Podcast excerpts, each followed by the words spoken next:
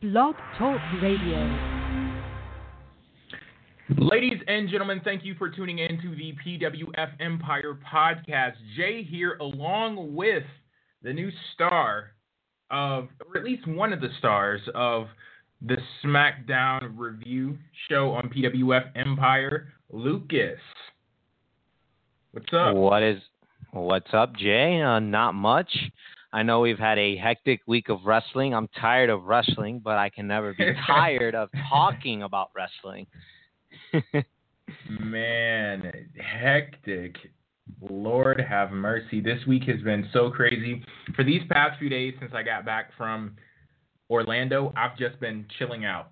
I don't want to see another human being. I don't want to interact. I don't want to do anything. I'm so glad that I didn't decide to go right back to work after the trip, because as much fun as I had, it's like you just need some time to decompress, like to come back down to reality. And I'm glad that I've given myself a few days before I have to head back to work, to, you know, where I can just get my wits about me once again. But I still had a freaking blast in Orlando. And speaking of Orlando, at this time, we also have Cass joining us on the show. Hey, what's up, everybody? What's up, Cass? Okay, so there's a lot that's been going on this past week. Oh, yes. And I think, I know the biggest thing that people are still talking about to this day, because it just shook the wrestling world to its core. Of course, Roman Reigns defeating The Undertaker at WrestleMania. I mentioned this in one of the videos, because I feel like we've done a million damn videos over the past week, but in one of the videos, I know that I mentioned, you know, it's not about, you know, it was Roman Reigns the right person to defeat The Undertaker, and, you know, trying to concoct these dream scenarios, or if you were booking The Undertaker's retirement from WWE, what would you do, and who would be the person that you picked to retire him, and all of that. I was just acknowledging the reality of the situation. Roman Reigns defeated The Undertaker. Now that we know that to be true, where do we go from that point? I do want to take a little bit of time out to discuss Roman Reigns and The Undertaker, and I just want a quick yes or no. Do you think that that was the right decision to have Roman Reigns beat The Undertaker at WrestleMania? Absolutely. Okay. Yeses from both Cass and Lucas. Now that you said that, why? Cass, you want to take the floor first, or should I? Well, here's the thing. You're the most hated person on this damn program, so I'll take the heat for you, so I'll go first. Okay.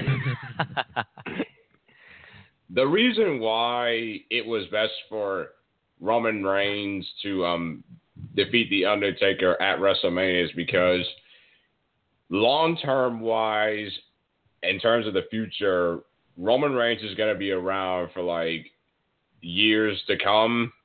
And by years, I mean like a good like 5 to 10 years at best. And also, you can get more main event status out of him, and with him defeating The Undertaker, while we don't see it as the story that WWE wants us, here's the thing. If WWE has been trying to tell a story that they want us to think is right, because you could have given The Undertaker so many different opponents in the end, Roman Reigns is going to benefit the most from this, and it's like if he's going to be around long term, then he had to get the win.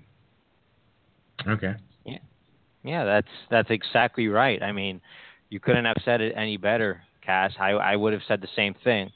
It's just the tradition in wrestling, how when the old yeller has to be put out of his misery, he has to go, and he has to go by passing the torch to the future and what's shining bright right now. And what's shining bright right now is Roman Reigns, whether people want to admit it or not. Okay. Well, something that had risen up from the ashes of that match is this whole boycott Reigns thing. And I found that to be fucking hilarious. And if you judge by what happened on Monday Night Raw, you would have to know the Saturday schedule tomorrow, right? What's that? Oh, okay. That's all I wanted to comment, make sure. Hello? All right, thanks. All right. Cass? I think Cass might have botched. I'm joking. No, botched? What do you think? Excuse me, I'm still trying to get myself right. What was the question again? My bad. Oh, I was actually talking, and you were talking about a schedule or something. Like I don't know what was going on. Sorry, it was my boss from work, people. My bad. Okay. So, as I was saying, we had the whole boycott Reigns thing pop up. Oh, yeah. And I knew that was not going anywhere, because you could judge by Monday Night Raw. Like, everybody booed him. They called him everything but a child of God, told him to shut the fuck up, go away, all that type of crazy stuff. And I'm wondering, like, what do they think that accomplished? Because I know there was some legit heat behind that. There were so many people in that arena, so many wrestling fans all across the world who legitimately despise Roman Reigns right about now. But I'm wondering, do they think that they delivered a statement to WWE? Because the way that I see things is, there's no way in hell that anybody in WWE could be that out of touch that they did not fully expect exactly what happened on Monday Night Raw. Everything that happened, they should have expected that and maybe even anticipated it. So I would not sit here and say that that was a successful, outing for the anti-Reigns group, because they may be playing right into WWE's hand and giving Roman Reigns a reaction like that, like pushing him as this very polarizing figure that does nothing but increase his star power and his stature in the grand scheme of things in WWE. That's pretty much right. A good reaction or a bad reaction, as the old saying goes, is a reaction nonetheless. So Roman Reigns, he can get booed all he wants, but the bottom line is, that's the attraction everybody pays money to see, whether it's to like him or cheer him or to boo him. People pay good money to see Roman Reigns and react to him in any way possible. So the fact that those fans were as loud and as vocal as they were about Roman Reigns proves that he is, in fact, a polarizing star in the WWE. He is an attraction, and that's all that matters. I mean, it's the whole John Cena thing all over again. John Cena was booed for years. That didn't stop WWE from continuing to push him, because the thing is, times have changed. Now, I think times have changed more than they have when John Cena was on top on a consistent basis, because, yeah, the boos are louder for Roman. Like, John Cena, he was booed, but you could still hear the mixed reactions, whereas with Roman Reigns, they're clearly more boos than there are cheers. But here's the thing. Times have changed. The internet has developed. It has become the monster that it is. But I don't think because of that outgrow and because of that evolvement with the internet, I don't think that's WWE going crazy and thinking, everyone's exposed to the business now. Here's what's happening. I think that times are changing, but in a good way. Maybe this is what WWE wants. Maybe they do want mixed reactions. Maybe they do want real reactions, because we're in a new era now where, because of everything that's going on with social media and the internet and all of that, I just think that now WWE is more prone and more loose on letting those mixed reactions be heard.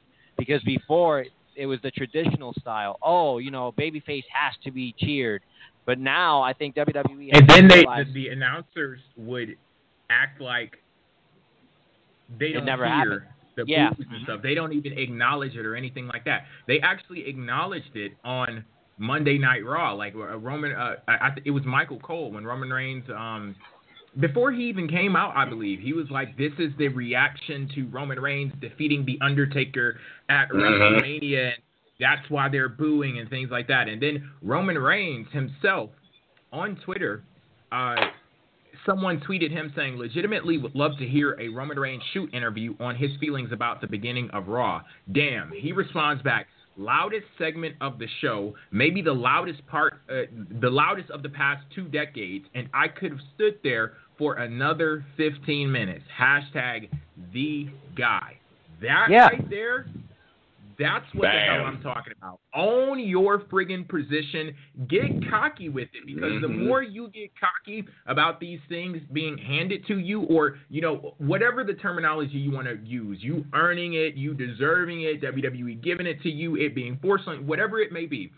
The fact is, Roman Reigns is living out all of these things. If he's cocky, he's arrogant about it, and he owns his damn position, that's going to drive people more crazy and have like this fever of anger towards Roman Reigns. And this kind of guy, this is the kind of guy that I'm interested in. Him smirking at the crowd, him talking trash to The Undertaker, all of that stuff, this adds up to Roman Reigns being a compelling figure. And more along those lines, there was actually a recent interview that Triple H took part in, and he was talking about Roman Reigns, and here's one of the things that he said, and I quote, "People can look at Roman Reigns and say the failed attempt that is Roman Reigns, but Roman Reigns sells tickets.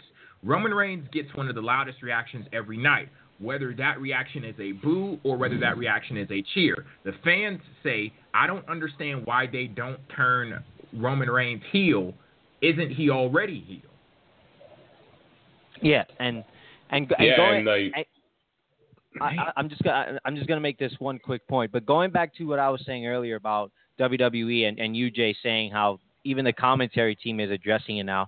To be honest, I think they like this stuff. I think they like hearing these chants and these fans being vocal and, you know, the whole reactions, because here's the thing, that adds excitement to the top draw. So if anything, I think WWE, they want this to happen. And that's what I was referring to in regards to like a new era in the rise. And Triple said, it's not a new era. If the fans want to boo a certain star as a babyface, then let them boo him. But I don't think it's going to stop WWE from the direction of the character that they're going with. And that's something Triple H, I think, is sort of hinting at too. Isn't he already a heel if the fans are booing him? Basically, yeah, that's a real cop out answer if you ask me, because that was like that sounds like an answer you would give like in a PR section like that. No, but don't you think there's some truth to that, though? There's some realism in that. There is some truth to that. What would WWE gain if they turned Roman Reigns heel? Because if you look at it right now, Roman Reigns, from a business perspective, he's kind of in a sweet spot for WWE, because the people still who love him, they still love him, you know, sells tickets, T-shirts, and things like that. And then on the flip side, there are people out there who want to see this dude get his ass handed to him. So WWE, they kind of are getting the best of both worlds right now. So why would you say that's a cop-out? I mean, just for PR sakes, because WWE has always like done stuff like this, because, you know, it's like that nudge, wink kind of thing. It's like, we'll give you answers, but we won't give you like real answers. You know what I mean? Because it's kind of hard to ignore something like this. And honestly, I do agree that they wanted those chants to happen Monday night, because you can tell they expected that kind of reaction, because Roman Reigns was all calm. And also, if they didn't want that to go along, Roman Reigns would have honestly just kept on talking throughout the segment. And I'm heavily surprised those chants weren't like edited out, because like, god damn it, like F you Roman chants, like I'm going like, are we about to have a World War III up in this bitch? Because it's like, what in the world is going on? Well, keep in mind it is only for one night, because I doubt these chants are going to last for like an eternity. I mean, good luck. You know what? WWE needs to do everything in their damn power to continue to harness that energy that was present after WrestleMania, you know, and make sure it's there on a week-to-week basis. And I think the thing that they need to do right now, and maybe I'll side with you a little bit, Cass, when you talk about Triple H's comments on Roman Reigns, it's a cop-out in a sense that WWE may think that a lot of people view Roman Reigns as a heel already, but they booked him as a straight-up babyface. And the situation is, he is a babyface who just so happens to get booed. what they need to do from this point on is put him in a tweener role. So that's truly where you get the best of both worlds. And you can have him in matches with heels and things like that, but also start to book Roman Reigns in matches against faces too. Book him in a match against Sami Zayn or something like that. And we need to see that same attitude that was present in the match at WrestleMania and also the night after on Monday Night Raw. We need to see that in nearly every single one of his matches going forward, because it is not going to work if you continue to book Roman Reigns basically the way like you booked him in the match with Braun Strowman at Fastlane. If that's the way that you're going to book Roman Reigns in his matches going forward, that shit is not going to work at all, because that is not interesting and that does not stay true to the way that this man has been presented. If he is big enough, bad enough to go in there and give it to The Undertaker, not just take it, you know, take the fight to The Undertaker, but defeat The Undertaker at WrestleMania. There are only two men out of the entire history of WWE who have defeated The Undertaker at WrestleMania. One of them is Brock Lesnar. The other is Roman Reigns. Make sure that Roman Reigns is the one that we see on a week-to-week basis. He can't be playing the whole babyface in peril role where he's getting his ass kicked and then you got to, the crowd has to will Roman Reigns, back into the match and the whole, babyface momentum. You can't do that. We need to see a more vicious Roman Reigns in his booking going forward. And I agree. If they do that, book him in matches with faces, they can maintain that reaction. And he's pretty much in the same situation. He's pretty much in the same situation he was last year at this time, because if you remember last year, that's the problem. Well, wait, what do you mean that's the problem? Because I thought what he was doing. I thought what he was doing post-Mania last year was good. He was the guy. Lucas, I agree with you. That's what he was doing. But how long did that last? No, but here's where I was about to compare it and then separate it. Because I think this year, the fact that he beat The Undertaker... The fact that he beat The Undertaker, I think this time solidifies him to be booked in a position where he cannot look back and he can't be inconsistent. The thing is, it's the point of no return, because it's like once you beat The Undertaker, it's serious now. This shit is real. Yeah, like you're immortalized. So I think this time WWE, they're gonna go full balls to wall in regards to the Roman Reigns character, and I think they are going to acknowledge the fan reactions. I think they are going to book him in a spot where he is more of a badass and he's not afraid to do whatever the hell he wants. He's gonna be the guy now. And honestly, Roman Reigns was on that path last year. It's unfortunate what had to happen, but I think this year they will be consistent going forward. And I think the fans over time, you'll see, give it a few years or maybe a few months, they'll eventually side with Roman Reigns, because this doesn't last long. I guarantee it. Roman Reigns at one point will start to get over with the audience once they book him in a position where he's looked at as a immortal figure like a Brock Lesnar or an Undertaker, and then you'll see these fans start maybe not cheering him as much, but definitely you'll hear less boos, in my opinion. And I just think that this has to do with the new era. I don't think there's anything wrong with fans booing a certain star, because then WWE can be more loose in regards to a character. Maybe that character doesn't need to be a babyface the entire time. Maybe they can switch it up from time to time. And if we can start seeing that more in this new era, not just with Roman Reigns, but with any talent, that's going to be the most realistic time in wrestling ever. And you know what? It's probably going to be the most exciting time in wrestling. And I sit here in the middle between Cass and Lucas, and I honestly understand where both of you are coming from, because I could see Roman Reigns, the same type of character we want Roman Reigns to play. I could see him. I saw him playing that character in the feud with AJ Styles last year. But then on the side of Cass, it's like, well, you saw it last year, and you saw where that went then. It's just... Then I jump back over to the side of Lucas, and it's like, well, yeah, this has to be the point of a return. Like, I sit here, and maybe it's me being naive, but I sit here, and I need to believe that defeating The Undertaker at WrestleMania means something.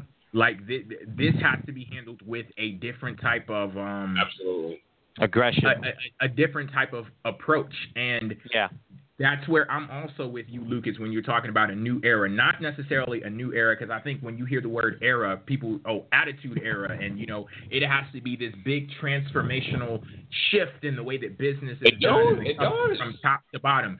Here is what Lucas means by new era. In a sense that if WWE looked at a face, one of the top faces in the company, and they saw that they were getting booed, it's like, we got to do something to change this. We don't want to embrace that. We're at a point right now, they're like, okay, Roman Reigns is getting booed. Let's embrace it. Let's play into it. That's not something that we've seen done before, really. You look at the case with John Cena. John Cena is John Cena, day in and day out. Out of all of the time that that dude has been getting booed, he's been pretty much playing a consistent character from one point to the next. When it comes to a person like Roman Reigns, they've created some wiggle room for themselves there. Okay, well, he's getting this reaction. Let's see what we can do with this. That signals a difference in the way that WWE is approaching this situation.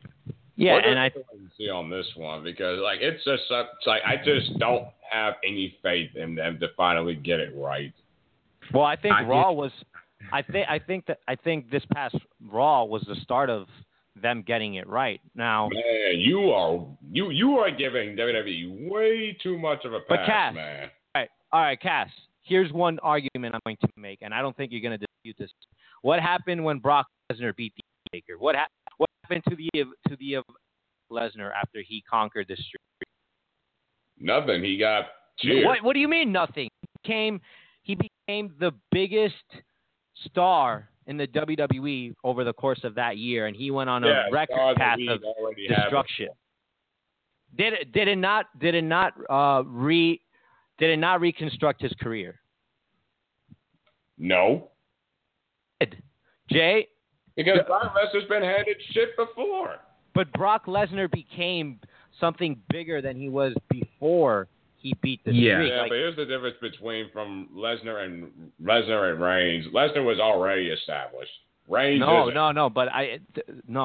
This is where I think that the effect of beating The Undertaker does have to happen here. I don't think because he's not Brock Lesnar that he's not going to gain anything out of this. I certainly think he has to gain something out of that. I mean, if Brock Lesnar was able to be taken much more seriously and be at a level where you almost look at the dude and he's unstoppable, there has to be some of that in regards to Roman Reigns, where maybe he can share some of that same level of seriousness to his character on TV. Again, I just don't have faith in WWE and to finally get this right, but I'm willing to be optimistic, and I'll just see all the way the weeks go on, but if I see him turn right back next week,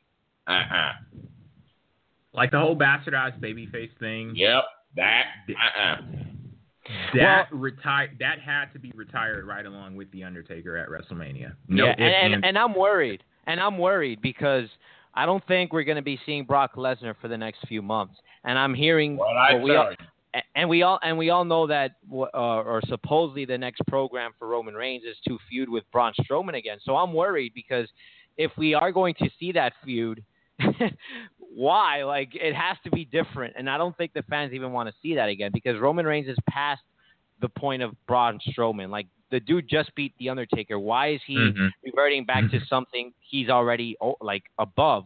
So I'm worried because now they've put themselves in a situation where does Roman Reigns go from here if his next opponent is not Brock Lesnar? Like, if anything, Roman Reigns should be going up, not back down. So, who did you put Reigns with? Wait, what do you mean? Who would you put Reigns with? Facing right now? Feuding? Yeah. Brock Lesnar. I think that was the next. Lucas, here's the thing. That is the plan. But here's the thing. Since Brock Lesnar is probably not going to be around like every single Raw pay-per-view, they're going to need to build. They're not going to necessarily have to build Reigns up, but they need to have him occupied with certain things that will lead him into SummerSlam once he faces Brock Lesnar for that championship. Yeah. I agree with you. I agree with you, but that's where I'm worried because I don't think he should be working any kind of feud with a guy like Braun Strowman right now. Yes, you should. If I could create some corporate synergy here and try to, like, capture what it is that Lucas is saying, it's like if you look at the kayfabe tier list, Roman Reigns has been moved into S tier. With him beating The Undertaker at WrestleMania, retiring The Undertaker, Roman Reigns is on a different level. So what was expected of him before beating The Undertaker is completely different. Now, we look at a match, Brock Lesnar or Braun Strowman versus Roman Reigns. Like, okay, this is cool. Then he beats The Undertaker. We're like, wait a minute now. Yeah, this is kind of – it's kind of difficult to grasp, and it's going to be interesting to see how they handle Roman Reigns going from this point, because he has entered into a special kind of area that is only reserved for part-timers. People like The Undertaker, people like Goldberg, people like Brock Lesnar. But the thing is with Roman Reigns, he's an active member on the roster. He's going to be there every single week.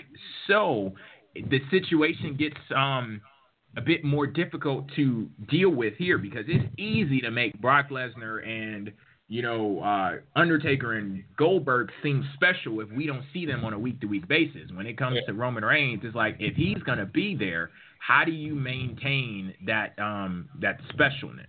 Yep, he has to have an impact. And I think this is part of why they're having the whole superstar shakeup, because I think they do want Roman Reigns to eventually have some opponents to work with that can benefit him from now until SummerSlam, because they do need to occupy him with guys that are on his level. And if you look at the Raw roster right now, he's in there, done that. So hopefully this whole superstar shakeup, one of the guys that benefits from it is Roman Reigns, because he needs to be facing guys like AJ Styles, John Cena. No. I'm sorry, but he does, because who else is he going to face on Raw? Stay where he's at.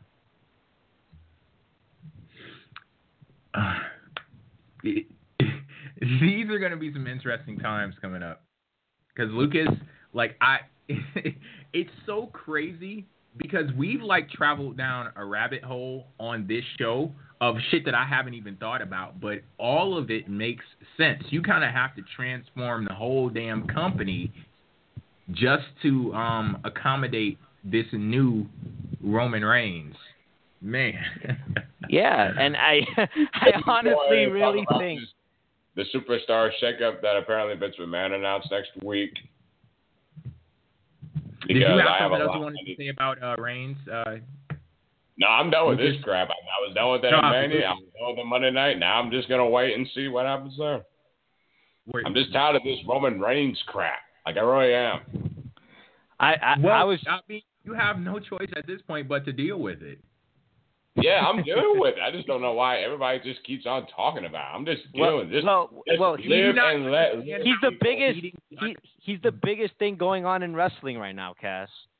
Yeah, you just gotta wait and see. Seriously, anything. Well, let's wait and see on the superstar shakeup. Let's wait and see on that. Speaking of which, I think there's a lot of stuff. That superstar shakeup, and apparently, people, just to be clear, it's not a draft. I think it's going to be like one of those mock trades. I think we'll get like 5 trades each for each one, and I honestly think one of them, and I agree with this one, I think the way that Charlotte got written off, well, not written off, but the way that she got handled by Nia Jax this past Monday night after that 6-woman tag, and with Emma now being back in the picture, I think Charlotte's going to be heading to SmackDown, and I think Alexa Bliss will be traded to Monday nights, because you have to equal out that star power, because it really would not make sense if somebody like Roman Reigns got traded to SmackDown for pretty much anybody who is not main event level, like a Mick Carter.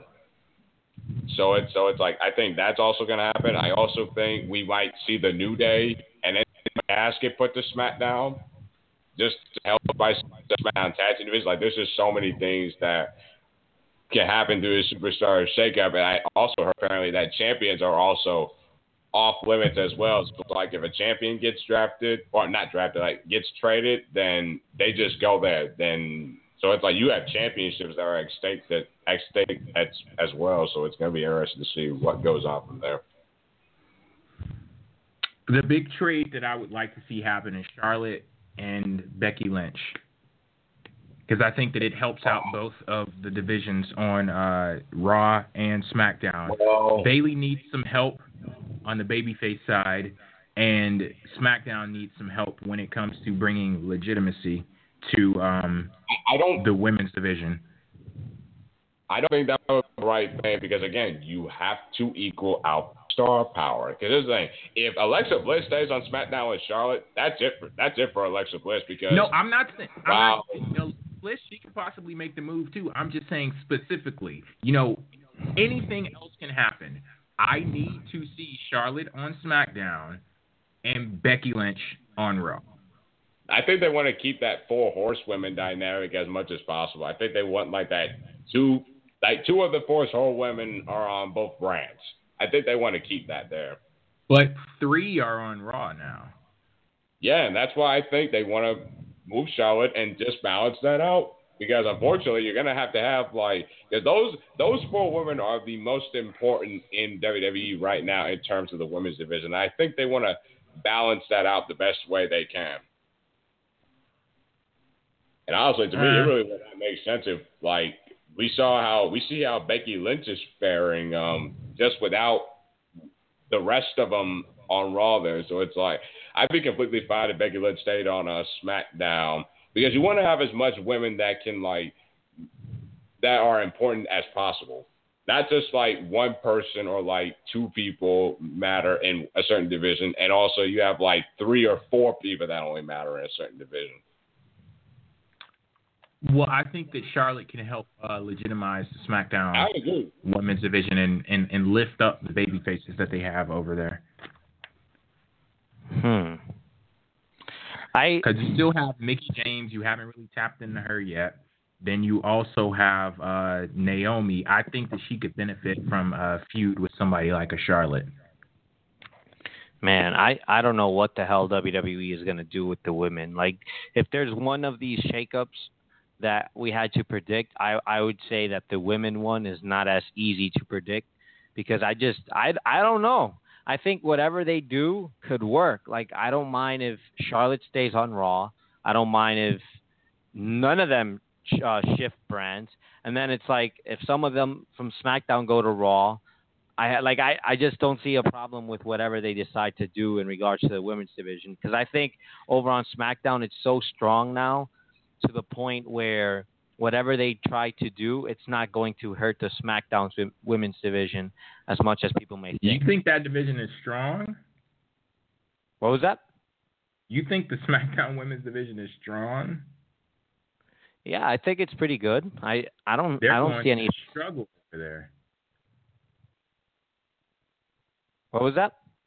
They're going through the struggle. I don't know if anyone is caught on, but there's a certain level of seriousness that comes with the Raw women's division that has not been present yet on the SmackDown side. I mean, yeah, that's true to a certain extent, but I also do think that what the SmackDown women's division provides you is entertainment. And sometimes entertainment isn't always a bad thing. We need that legitimacy in the ring, but that's where I like the duos of having two different brands, meaning two different things, because not everything has to be the same. And that's where I like the SmackDown women's division because it provides you that sense of uniqueness, separation from what the women on Raw do, which is why I think that there is no problem with it. But even if WWE does decide to somehow mix things up again, I'm open to that because if it's for the better of the entire women's division as a whole, I'm all for it. Okay, what are some other moves that you would like to see made during this this shakeup? Well, I said it on the SmackDown review. I would love to see Samoa Joe be traded to SmackDown because Samoa Joe right now on Monday Night Raw is an absolute joke. I'm sorry. No, keep him there. Keep him there. You want him to be Kevin Owens' lackey for the next 6 months? Then put Kevin Owens on SmackDown because Kevin Owens. Why does Kevin Owens have to go? Here's the thing: Kevin Owens has had his time on Raw. And here's the thing: it's kind of hard for somebody who was the world champion on a brand to get back there Because honestly, it's like, and we've seen the way Kevin Owens has been booked. It's like, again, once you become the world champion, that's all you can be. And right now, he's the United States champion. Now he's back down the card, and also he's kind of a bit lost in the shuffle on Raw with all these big returns. So it's like, I'd be fine if Kevin Owens went to SmackDown. Also, I want him separated from Sami Zayn as much as possible. Yeah. Well, Sami Zayn, I think he's gonna go. So there's no question about that one. But I don't. What you said about Kevin Owens, I think it's not going to happen because right now he's still in a feud with Chris Jericho on Raw, and they're not. And they're not going to move Kevin Owens to SmackDown when he's in the middle of a program with Jericho. Actually, I heard reports coming out that apparently, like Jericho, how he got attacked was pretty much a way to write him off. And that's the reason why Finn Balor got the pin on Owens Monday. So we could be getting Finn Balor versus Kevin Owens as a feud soon. But again, that's after this whole superstar shakeup. And again, it's not a draft. It's pretty much a mock trade. That's his question. You guys know not me. Mock trade, because the trades will actually be happening. Whatever. You guys are not letting me get a word in edgewise. Jeez. I'll tell you one thing, though.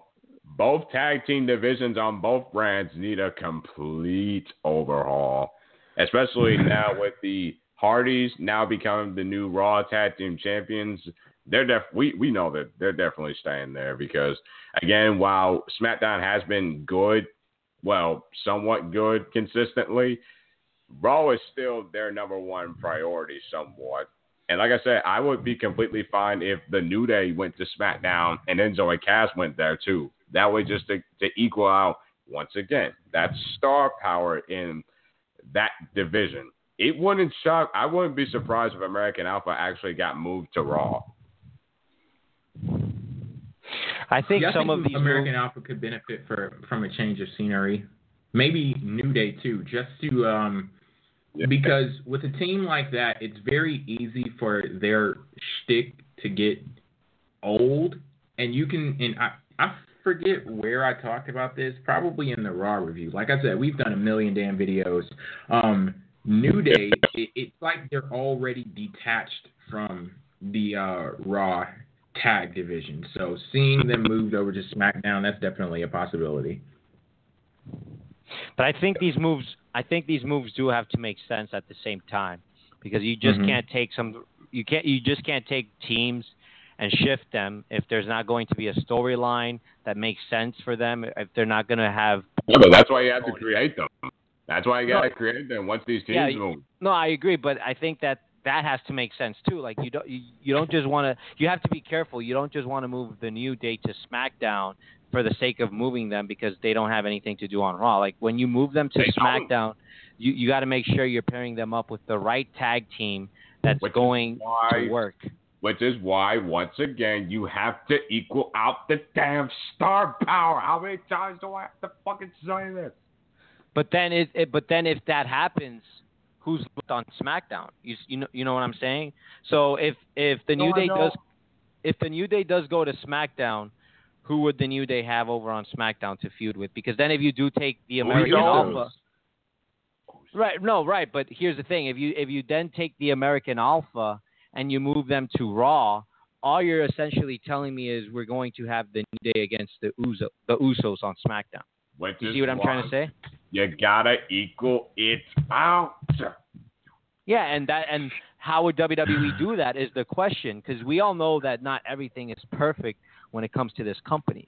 So you always have to. Yeah, we don't know everything that's perfect. Like, weren't you the guy that was being like all positive and optimistic about everything about Roman Reigns? To be optimistic about this damn superstar shakeup, and the thing about it is, we do get fresher matchups and we do get fresher stories out of this. Like, think about it. Imagine like the New Day being the longest reigning tag team champions in the company's history against American Alpha if they stayed to help put this team over.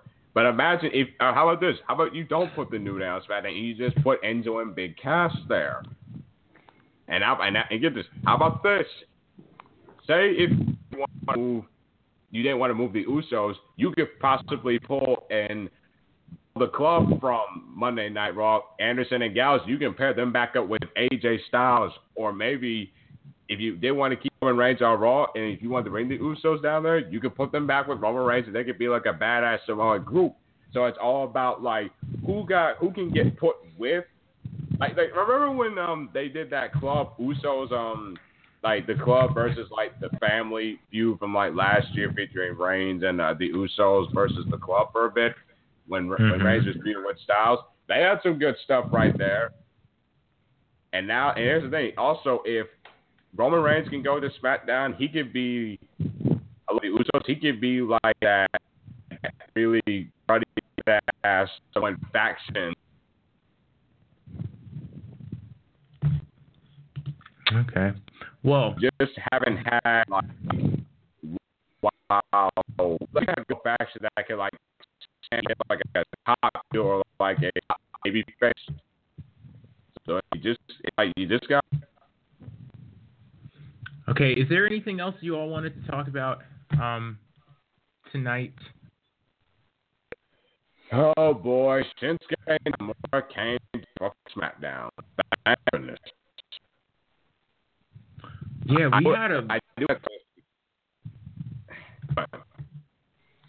Yeah, Cass, you're breaking up right now. But Lucas, are you there?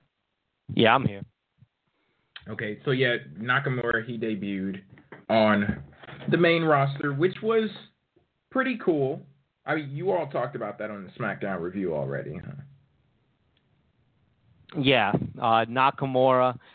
And you know what's funny about these debuts that we saw from Raw and SmackDown? It's like, we're not even sure if those stars that debuted are going to even be on the show they debuted on.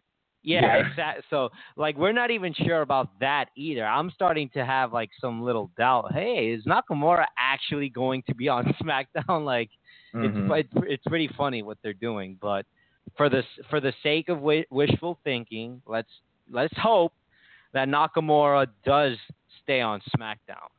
But I do think there's going to be a shock where one of those stars that did debut. I think there will be a shock where WWE throws a curveball and one of them does go to the other show. So. Okay. Who would you say that is? As much as I hate to say this, I do think it's going to be Nakamura going to Raw. Even though I just said he seems like a Raw type guy. Yeah. Like, and for some reason he fits what I would imagine WWE thinks a quote unquote Raw guy is. Yeah, like that nostalgic that nostalgic attraction, you know, that charisma, the music, the dancing, all of that entertaining aspect of what Raw is all about, because Raw is always supposed to be the mainstream show. So I'm starting to think that Nakamura could possibly be on his way to Raw now, especially if WWE wants to, for the sake of benefiting Roman Reigns kind of thing, if they do want to go ahead and do that, I could easily see them trying to pair this guy up with Roman Reigns, Nakamura, and honestly, I would love to see something like that. But it could still work if they do it on SmackDown, because Roman Reigns could easily, very well, also be going to SmackDown as opposed to Nakamura coming to Raw. But I just think that there is going to be some sort of shocking swerve we see with one of these new guys that just debuted. Okay. Have you been hearing anything about this stuff that's going on with Mauro Ranallo? Oh, yes. Yes. Actually, I did want to get a chance to talk about this gossip stuff, because you know I love gossip. And there's also another story, if you don't mind. There's also another story, but we could talk about this one right now.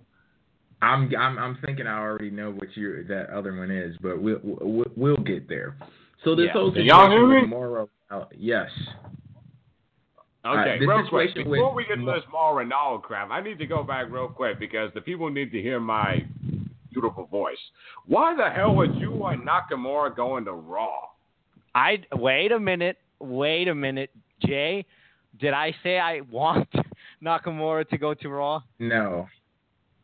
I didn't say that, Cass. I'm just making sure because SmackDown desperately needs Nakamura there. Like, seriously, this past Tuesday night was pretty much the biggest thing that SmackDown has gotten since the damn brand split has started because Raw has been getting everybody, and I mean everybody. Like, they've literally treated SmackDown like it's been the B show for so long. So, yeah, not adding Nakamura to SmackDown definitely is a huge game changer. And real quick, because I know I cut out, but it's going to be interesting to see how Nakamura is going to fare on the main roster because while we did see the Revival debut on Raw and got a good reaction, we saw Ty Dillinger, who I'm so happy that he got a chance to debut because he was another guy that was very questionable coming up to the main roster to SmackDown.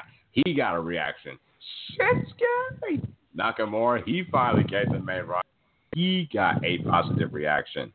However, the classic however, the thing about it is, it was the week after, those were days after WrestleMania. How are these reactions going to hold up for all these guys? Like, how's the Revival going to look after next week? Like, how is Nakamura going to look at, like, how is he going to, like, get next week? Like, how is Ty Dillinger actually going to be fine because he's got that 10 chant, but seriously, it's like, you can only go so far. Because here's the thing, I hate to say this, boys, but you're not in NXT anymore. This is main roster. They want you to be ready, and pretty much Nakamura was already ready. So I'm just really interested to see what are these reactions going to be because the week after Mania is crazy, but it's like the weeks to come. It's just got me so concerned.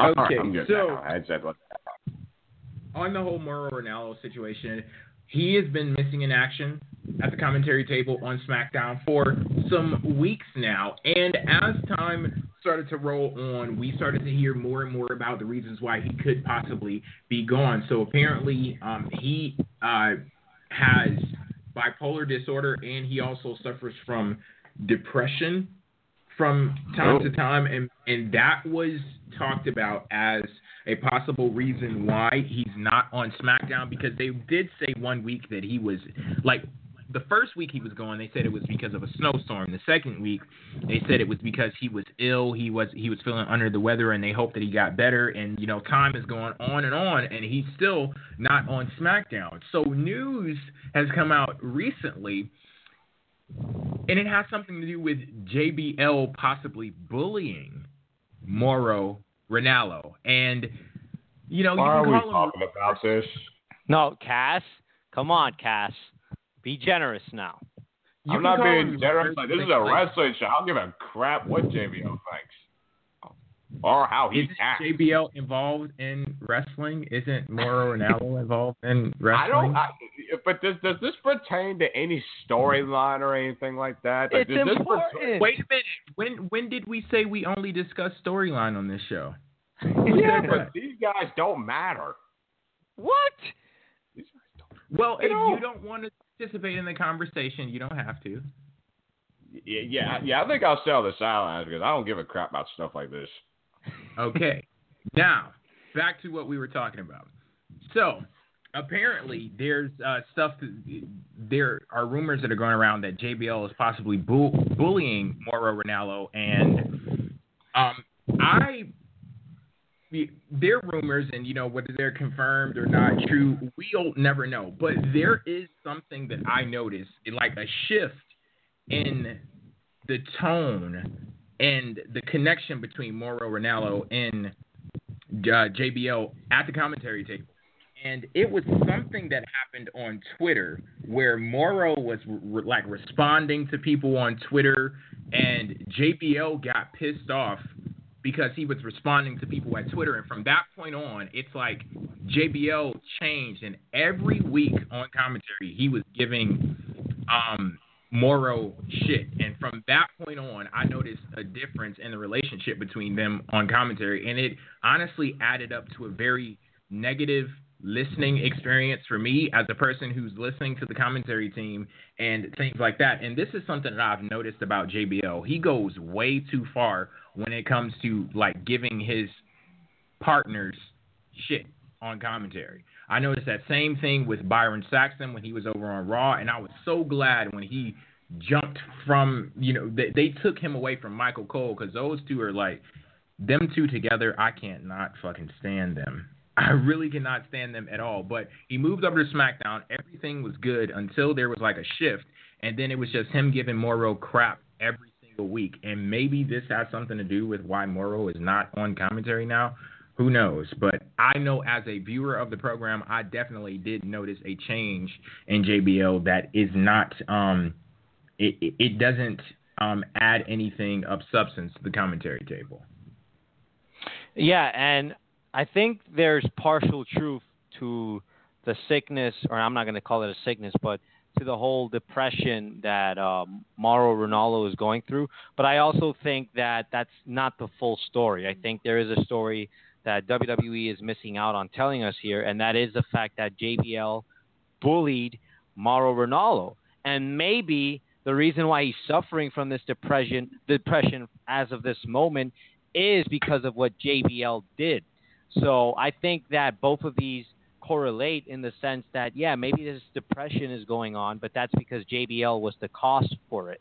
I think JBL was the one that sparked whatever it is that Mauro Ranallo might be going through mentally right now, because this problem does exist. We do have to acknowledge that it does exist. So it's not like WWE is completely bullshitting us here, but I think that WWE loves to do this, where if it's a guy that people like him and very perceived backstage as somebody who's very, very valuable, they always tend to go the political route in terms of not trying to expose that certain superstar or person. And in this case, we're talking about JBL.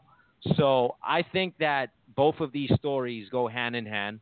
I think there's 50% of it that's not being told fully and completely. And I really wish WWE would grow some balls and acknowledge what actually happened, because the fact that they told us the first week when he missed SmackDown that it was because of a snowstorm, I'm sorry, but right there, right then and there, that's how you know that there's something fishy going on. Because if it was actually a sickness, wouldn't have they just called it a sickness from the get-go, like from the beginning? That's when I stopped believing WWE. Like, I'm sorry, you're going to use a fucking snowstorm as an excuse? Okay, so then if that's the case, why don't you make up stories every single week? You know what I'm trying to say? So there's some shadiness going on involving that.